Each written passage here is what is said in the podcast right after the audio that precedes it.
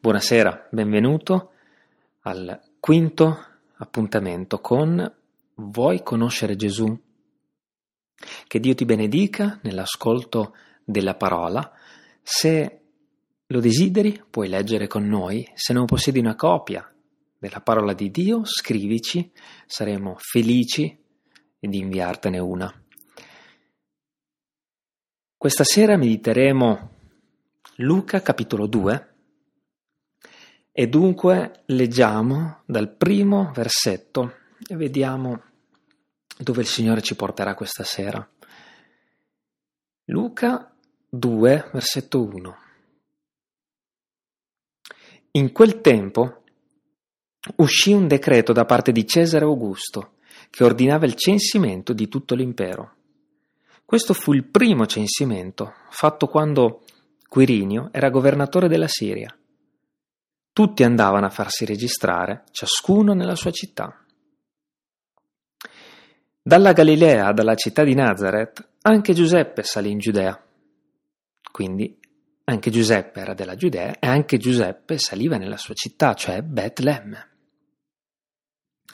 Alla città di Davide, chiamata Betlemme, perché era della casa e della famiglia di Davide, per farsi registrare con Maria, sua sposa che era incinta. Mentre erano là, si compì per lei il tempo del parto. Ed ella diede alla luce suo figlio primogenito, lo fasciò e lo coricò in una mangiatoia, perché non c'era posto per loro nell'albergo. In quella stessa regione c'erano dei pastori che stavano nei campi e di notte facevano la guardia al loro gregge. E un angelo del Signore si presentò a loro e la gloria del Signore risplendé intorno a loro e furono presi da gran timore. L'angelo disse loro, non temete, perché io vi porto la buona notizia di una grande gioia che tutto il popolo avrà. Oggi nella casa di Davide è nato per voi un Salvatore, che è Cristo, il Signore. E questo vi servirà di segno. Troverete un bambino avvolto in fasce, coricato in una mangiatoia. E a un tratto vi fu con l'angelo una moltitudine dell'esercito celeste che lodava Dio e diceva Gloria a Dio nei luoghi altissimi e pace in terra agli uomini che egli gradisce. Quando gli angeli se ne furono andati verso il cielo, i pastori dicevano tra di loro Andiamo fino a Betlemme e vediamo ciò che è avvenuto e che il Signore ci ha fatto sapere. Andarono in fretta e trovarono Maria e Giuseppe il bambino, adagiato nella mangiatoia, e vedutelo divulgarono quello che era stato loro detto di quel bambino. E tutti quelli che li udirono si meravigliarono delle cose dette dai loro pastori. Maria serbava in sé tutte queste cose, meditandole in cuor suo. E i pastori tornarono indietro, glorificando e lodando Dio per tutto quello che avevano udito e visto, come era loro stato annunciato. Fermiamoci qui per adesso. Amen. E questa, questo capitolo inizia dicendo questo. In quel tempo uscì un decreto. E questo è molto importante, perché se succede qualcosa sotto i cieli, c'è sempre un decreto. E un'immagine che, una parola che ci spiega molto bene queste dinamiche, è quella parola che la Bibbia ci rivela primi, nel primo capitolo di Giobbe, per esempio. Ogni decreto sulla terra, ogni decreto sulla terra ha come origine una concertazione celeste. Cioè non succede mai nulla al caso. In questo caso era un decreto di Cesare Augusto che ordinava un censimento per tutta Israele, no? E noi diremmo, ok, questo Signore si è svegliato una mattina e ha deciso di censire tutto il popolo. Vero, ma è altresì vero che Giobbe ci ricorda che nel cielo ci sono delle dinamiche. Se qualcosa si avvera sulla terra, Dio lo ha permesso. E quel meraviglioso capitolo di Giobbe racconta che in quel caso Giobbe era tenuto sott'occhio dal suo nemico che va da Dio e gli racconta ma hai visto il tuo servo, hai visto qua, hai visto... Anzi, Dio dirà alla, all'avversario, al nemico, dirà hai visto il mio servo Giobbe? E lui dirà sì, sì, l'ho visto. Ma lo sai che è così solo perché tu gli hai fatto del bene? E così inizia quasi, noi la chiameremo una sorta di sfida, no? Ma siccome Dio ha sempre un piano, usa queste particolari situazioni per i suoi scopi.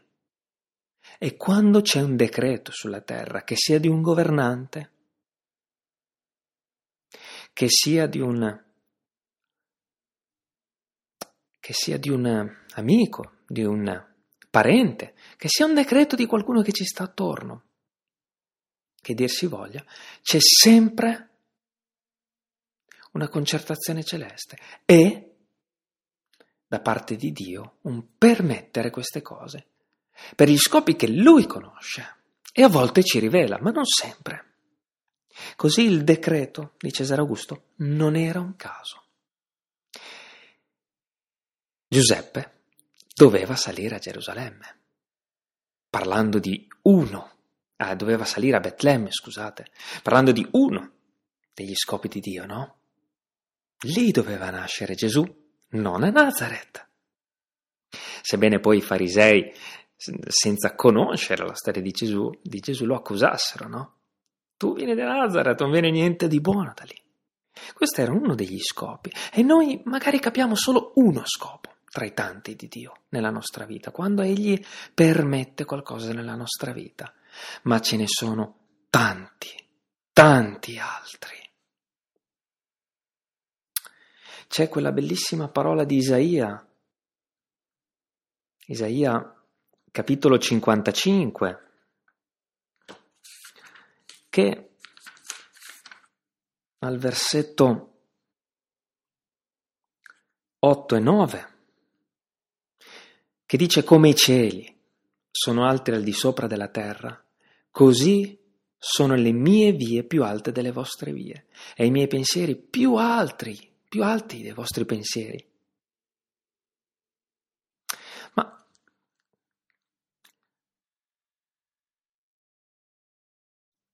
guardiamo il cielo. Guardiamo il cielo ogni tanto e guardiamo questa immensità, come i cieli sono alti al di sopra della terra. Infatti i miei pensieri non sono i vostri pensieri, dice il versetto 8, né le mie vie sono le vostre vie. E probabilmente anche Giuseppe si sarà chiesto, ma insomma, avevo una casa, poteva partorire lì mia moglie, avevo un caminetto, avevo il calduccio, avevo le mie comodità, ma perché doveva partorire proprio adesso? Perché doveva essere censito proprio adesso il popolo? Perché Dio lo ha permesso? Ma quante volte ci siamo chiesti perché Dio lo ha permesso, no? Non sempre capiremo, ma se ci fermiamo a riflettere, Fermiamoci un attimo a riflettere. Nella parola di Dio, quale figlio di Dio è rimasto deluso?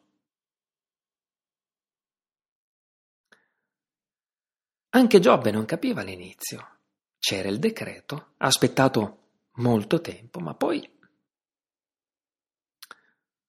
ha capito quanti decreti, un'azienda fallita, un terremoto che ha portato via la mia casa, un dittatore che ha pieni poteri in una nazione, una persecuzione verso i cristiani, i cristiani tutti decreti che Dio ha permesso.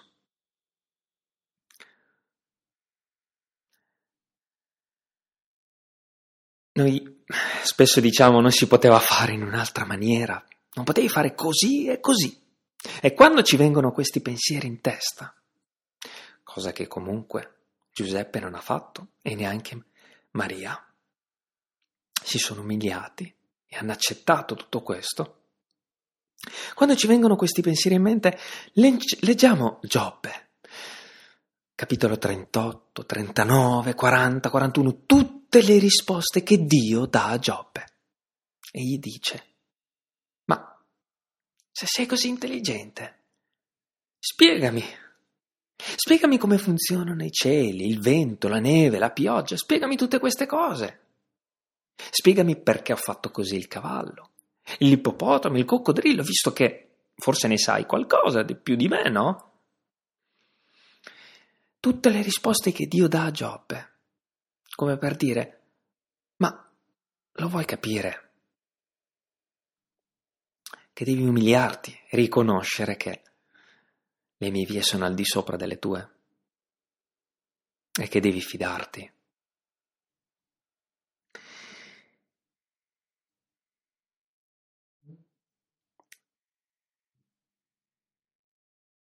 Mentre erano là, versetto 6, si compì per lei il tempo del parto. E c'è sempre un là dove devi essere.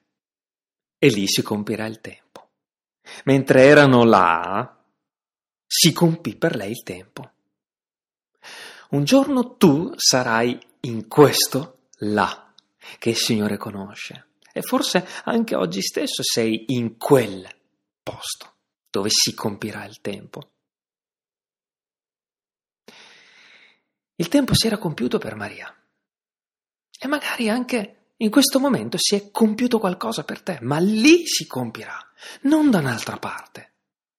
E questo lì può essere tante cose, una determinata circostanza, un determinato luogo, una determinata condizione di salute. C'è un là dove si compiranno i tempi. Non è mai un caso. Lì doveva compiersi il tempo per Maria, perché lì doveva nascere Gesù.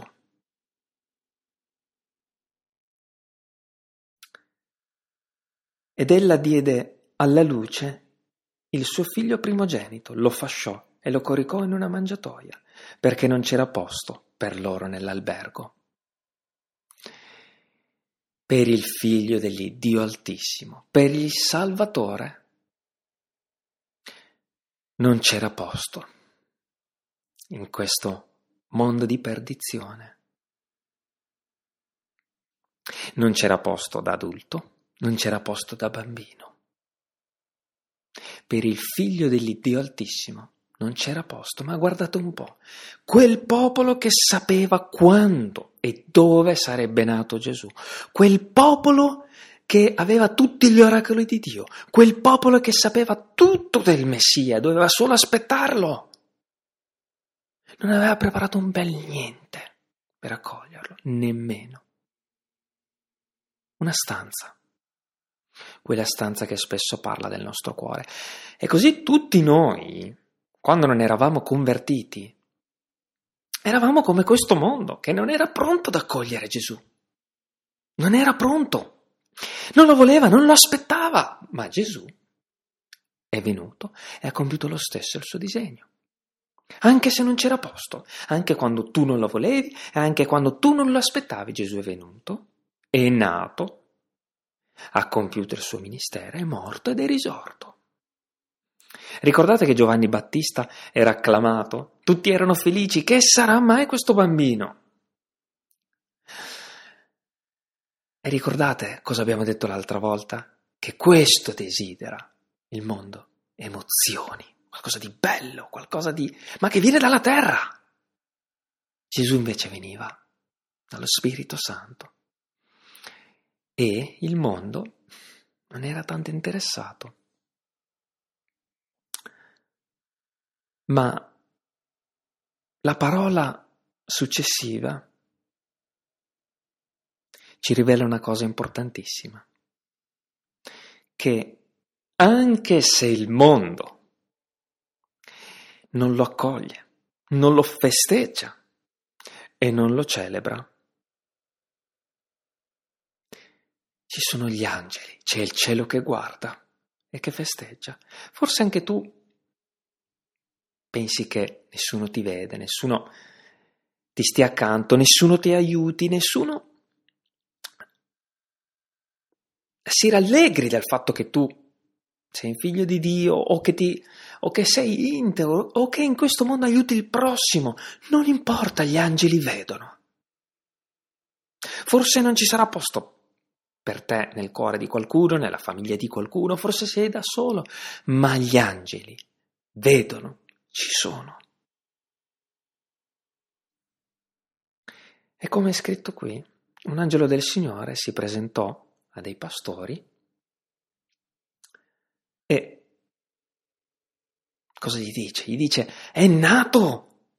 Oggi nella città di Davide, al versetto 11, è nato per voi un Salvatore che è Cristo. C'è quel Messia che stavate aspettando. E ad un tratto vi fu, versetto 13, con l'angelo una moltitudine dell'esercito celeste che lodava Dio e diceva gloria a Dio nei luoghi altissimi, pace in terra agli uomini che egli gradisce. Cioè il cielo è lì che vede e sa ogni cosa. E non importa se in questo mondo tutto tace e non si accorge di nulla, il cielo festeggia. Alleluia che Dio regna. Giovanni era coccolato teneramente, era pubblica no? questa faccenda. Il papà e la mamma erano felicissimi, erano nella loro casetta, al calduccio, erano acclamati, erano applauditi. Gesù no. E Giuseppe e Maria no. Ma quanto in basso è sceso il figlio di Dio. Quanto sapientemente ha operato il Signore che voleva che l'uomo accettasse Gesù per fede. Non voleva che fosse né bello né ricco, ma egli era il figlio di Dio. E così a chi si rivelano questi angeli? A degli umili, gli angeli non vanno dal governatore, non vanno da Cesare Augusto, non vanno dai generali romani, non vanno da persone eminenti, vanno da dei pastori. Ma tra tutte le persone che ci sono in Israele, ecco, su chi io poserò lo sguardo, dice Isaia 66 su colui che ha lo spirito contrito, che trema davanti alla mia parola, che è integro.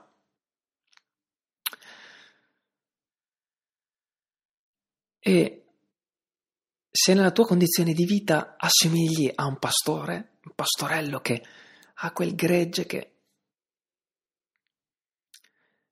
a te si rivelerà il Signore.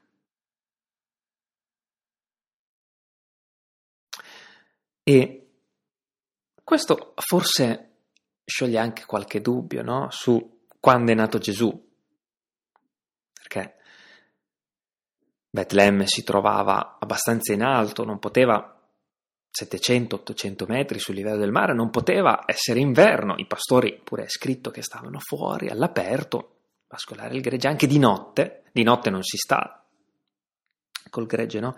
E questo tutto torna perché parla più di una primavera, no? La nascita di Gesù. Infatti la Chiesa, la Chiesa antica, celebrava intorno a maggio la nascita, quando tutto fiorisce. Perché i cieli e la terra hanno preso la forma della parola di Dio. E quando è primavera, tutto sboccia, tutto fiorisce e c'è quella bella temperatura mite e gli uccelli cantano, è tutto una nascita, è tutto un festeggiare, è tutto un celebrare. Il creato stesso ha preso la forma della parola di Dio. E a me piace pensare proprio questo. Io credo che Gesù sia nato proprio in questo periodo, quando tutto sboccia.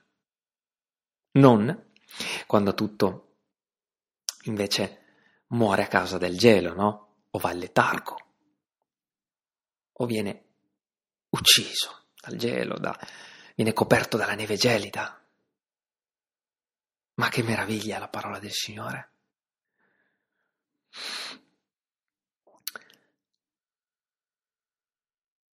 E cosa dicono gli angeli a questi pastori? Al versetto 10, fateci caso, è successa la stessa cosa per Zaccaria, è successa la stessa cosa per Elisabetta, per Maria. Torna questo non temete. Ancora una volta l'angelo dice non temete. Perché un annuncio così bello, così dolce, può essere accompagnato solo da un non temete. Quella dolcezza della buona novella. Io vi porto una buona notizia di una grande gioia che tutto il popolo avrà. Ricordiamo che se, di, se è Dio a manifestarsi, darà sempre una consolazione. E questo fatto ci racconta anche una cosa molto importante, che alcuni missionari hanno capito bene, oramai nella nostra epoca. A volte Dio non ha bisogno di uomini per annunciare, per proclamare, per annunciare Gesù per parlare di lui. Noi ci sentiamo indispensabili. Se non evangelizzo io, chi lo farà? Chi ci andrà lì? Ricordiamo sempre che Dio è onnipotente. Per questo molti raccontano scrivono anche libri su visioni, sogni, manifestazioni che soprattutto in Asia o nel Medio Oriente eh, si verificano per coloro che non hanno magari possibilità di raggiungere una chiesa perché non esiste o un missionario perché non c'è. Dio non ha bisogno di rivelarsi, di annunciare Gesù dell'uomo. Può farlo anche senza di noi. L'ho fatto qui. E tanti libri al giorno d'oggi, di, anche missionari, raccontano proprio questo, che alcune persone sentono parlare di Gesù direttamente da Dio, con una manifestazione celeste, con un sogno, con una visione. Poi però vediamo che Dio, per discepolare, per edificare queste anime, per farle crescere, per far sì che lavorino per il regno dei cieli, si serve sempre di uomini invece. Quelle anime prima o poi troveranno una chiesa, troveranno un missionario, troveranno qualcuno che li faccia crescere nella parola di Dio. Ok? Questo deve essere chiaro. Dio per annunciare Gesù può anche farlo da solo a volte.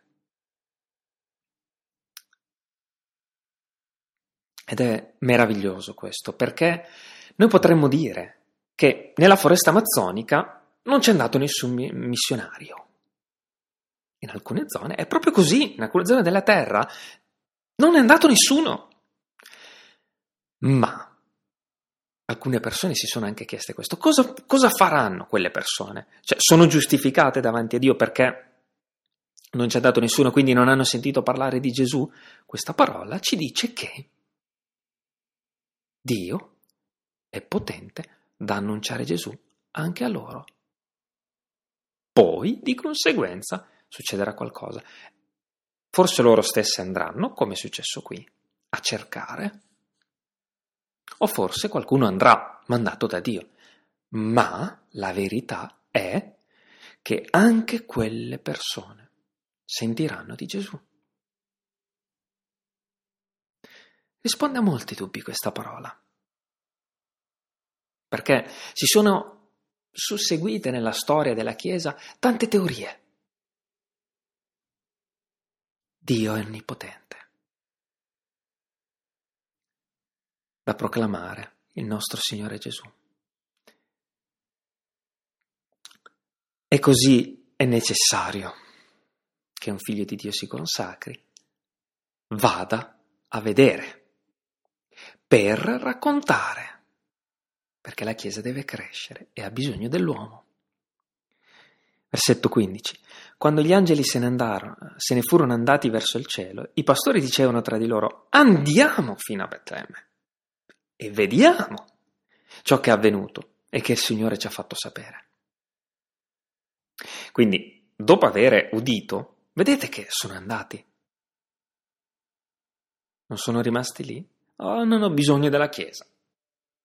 Non ho bisogno di nient'altro, oramai mi hanno parlato di Gesù, ho capito tutto, sono a posto così. No, sono andati a vedere. Anzi, sono andati e hanno visto, non semplicemente sono andati a vedere. Andarono in fretta, versetto 16, in fretta addirittura, perché quando Gesù annuncia se stesso, quando un angelo parla di Gesù, quando Gesù viene proclamato, l'anima corre. Andarono in fretta e trovarono Maria e Giuseppe e il bambino. Chi va, trova. C'è un proverbio molto saggio che dice chi cerca trova. È preso dalla Bibbia, sapete. Matteo 7, versetto 8. Perché chiunque chiede riceve, chi cerca trova e sarà aperto a chi? A chi bussa. E questi pastori andarono. Bussarono e trovarono. Gloria a Dio. E vedutolo, divulgarono quello che era stato loro detto di quel bambino chi va e chi vede con gli occhi, parliamo di noi stessi, no? Quando noi siamo andati, qualcuno ci ha parlato di Gesù. Noi siamo andati, abbiamo visto con gli occhi cosa abbiamo fatto dopo. Abbiamo divulgato. Vedete come Dio ha bisogno di uomini e vedutolo divulgarono quello che era stato loro detto di quel bambino. Cioè hanno detto, quello è il Messia, come aveva detto l'angelo, il Cristo. E cosa divulgherà chi non ha visto? A volte vediamo anche in televisione persone eminenti, facoltose, che raccontano, che hanno studiato, che insomma, che si prodigano no? a parlare, a dire tante cose. Divulgano. Ma cosa divulgano se non hanno visto Gesù? Cosa divulgano se non hanno mai creduto in Gesù? Perché per divulgare bisogna vedere. Se non hai visto, divulghi qualcosa che hai studiato, che non serve a niente.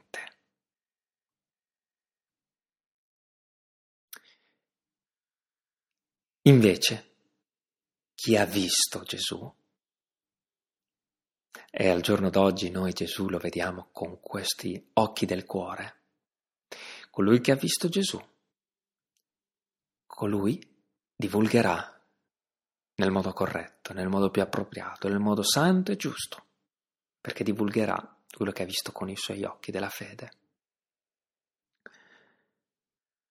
E tutti quelli che udirono si meravigliarono delle cose dette dai loro pastori.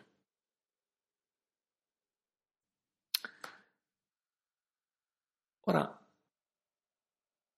qualcuno si meraviglierà probabilmente dell'annuncio di Gesù, qualcun altro si meraviglierà ma non farà una scelta, non andrà a vedere come stanno le cose, ma vedete che c'è sempre questo... C'è qualcuno che vede, qualcuno che ode, qualcuno che vede, qualcuno che ode. Forse all'inizio si meraviglierà e basta, ma poi dovrà andare e cercare anche lui e trovare. E ritorna questo ciclo. Andrà, vedrà e qualcun altro udrà, udirà. Ma quanto è importante questo andare e non rimanere fermi.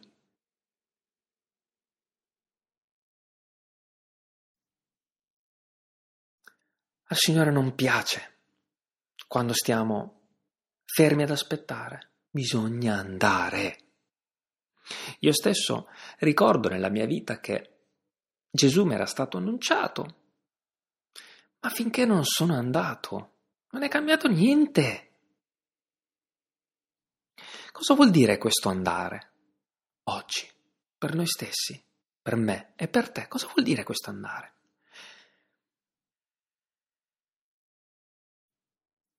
Entrare in una chiesa? Leggere la Bibbia? Aprire la porta a un evangelista? Uscire di casa e fare qualche chilometro per andare un, ad un convegno? Che cos'è questo andare?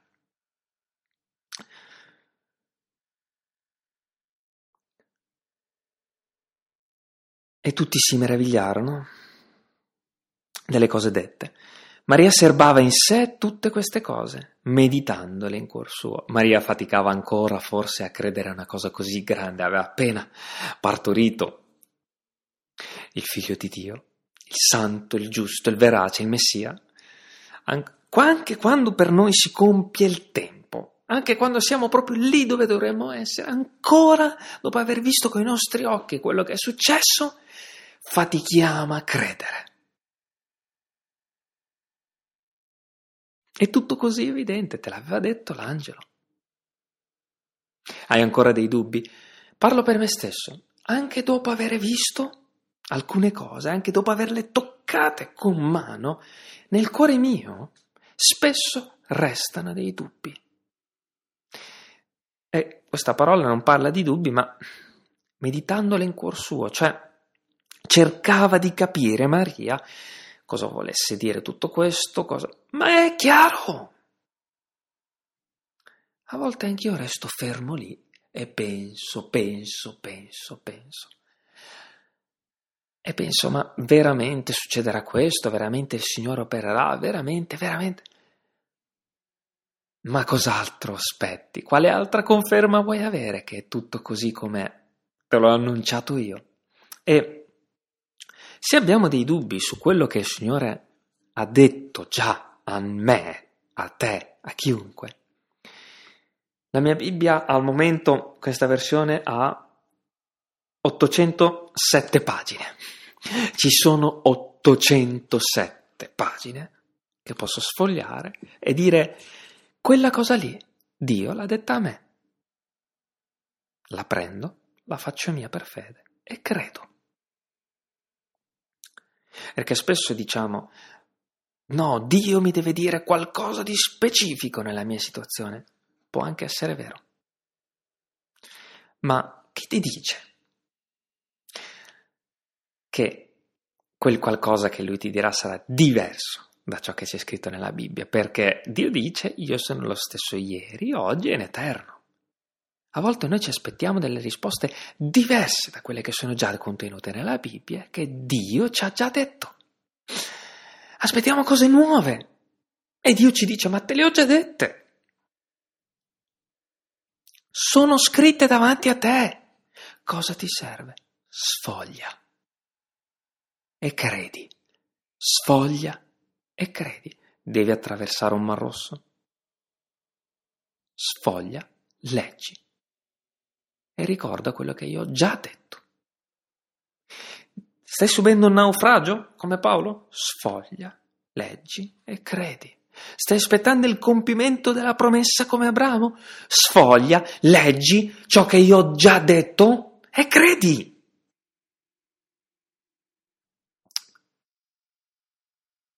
È inutile che le mediti in cuor tuo e basta.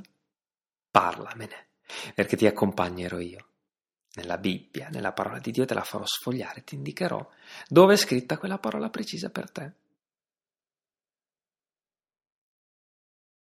E, fratelli e sorelle, è bello perché non è solo una parola per noi, è tutta la Bibbia.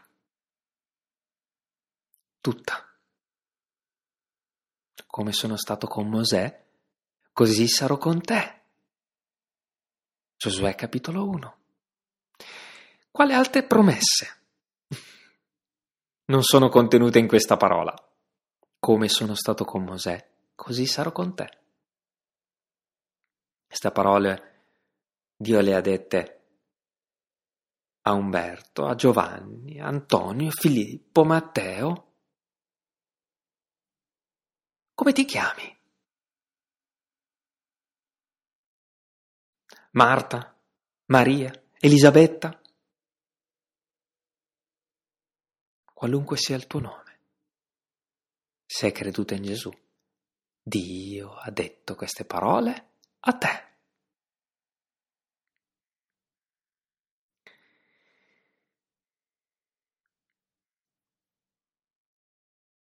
E così i pastori, versetto 20, tornarono indietro, glorificando e lodando Dio per tutto quello che avevano udito e visto, come era stato loro annunciato per filo e per segno, perché tutto quello che aveva detto l'angelo era vero. Tutto quello che Dio ha annunciato nella sua parola è vero. E se tu hai udito qualcuno sfogliare questa Bibbia, è vero. E se tu hai visto con i tuoi occhi Gesù, è vero. Loda Dio. I pastori tornarono indietro, glorificando e lodando Dio. Come tornerai indietro oggi? lodando e glorificando Dio? O te ne starai un po' lì perplesso? Perché quel, in quel momento, da quel momento in poi, non avevano più dubbi, no? I pastori avevano visto il Messia, non avevano dubbi, le cose stavano così come era stato detto. E forse verrà qualche anno nel quale non cambierà molto la situazione, ma il Messia è nato. Perché dopo Israele dovette aspettare 30 anni. Forse hai veduto, hai udito, sei andato, le cose stavano proprio così, sei tornato indietro, hai glorificato Dio e non è cambiato nulla. Non importa. Forse dovrai solo aspettare un po'. Per Israele, dopo la nascita, Gesù doveva crescere e furono 30 anni e non si sa quanto dovrai aspettare anche tu, ma aspetta, perché ci sarà un nuovo tempo è un nuovo là, una nuova circostanza, un nuovo decreto forse per la tua vita. Ma ricorda, mentre erano là, versetto 6, si compì per lei il tempo del parto. Mentre era là, si compì, mentre era là, si compì. Devi essere lì, dove il Signore ti vorrà e farà egli stesso in modo che ti trovi lì.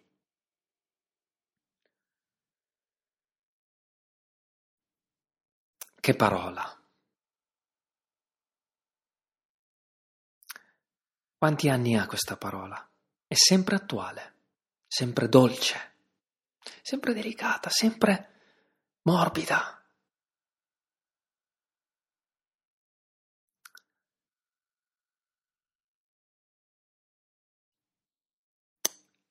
Sia ringraziato il Signore per il Vangelo di Luca, per questo capitolo meraviglioso che continueremo a leggere al prossimo appuntamento. Dio ti benedica nelle tue circostanze, nella tua vita, in quel decreto della tua vita, in quel là, in quel tempo. Dio ti benedica. Amen.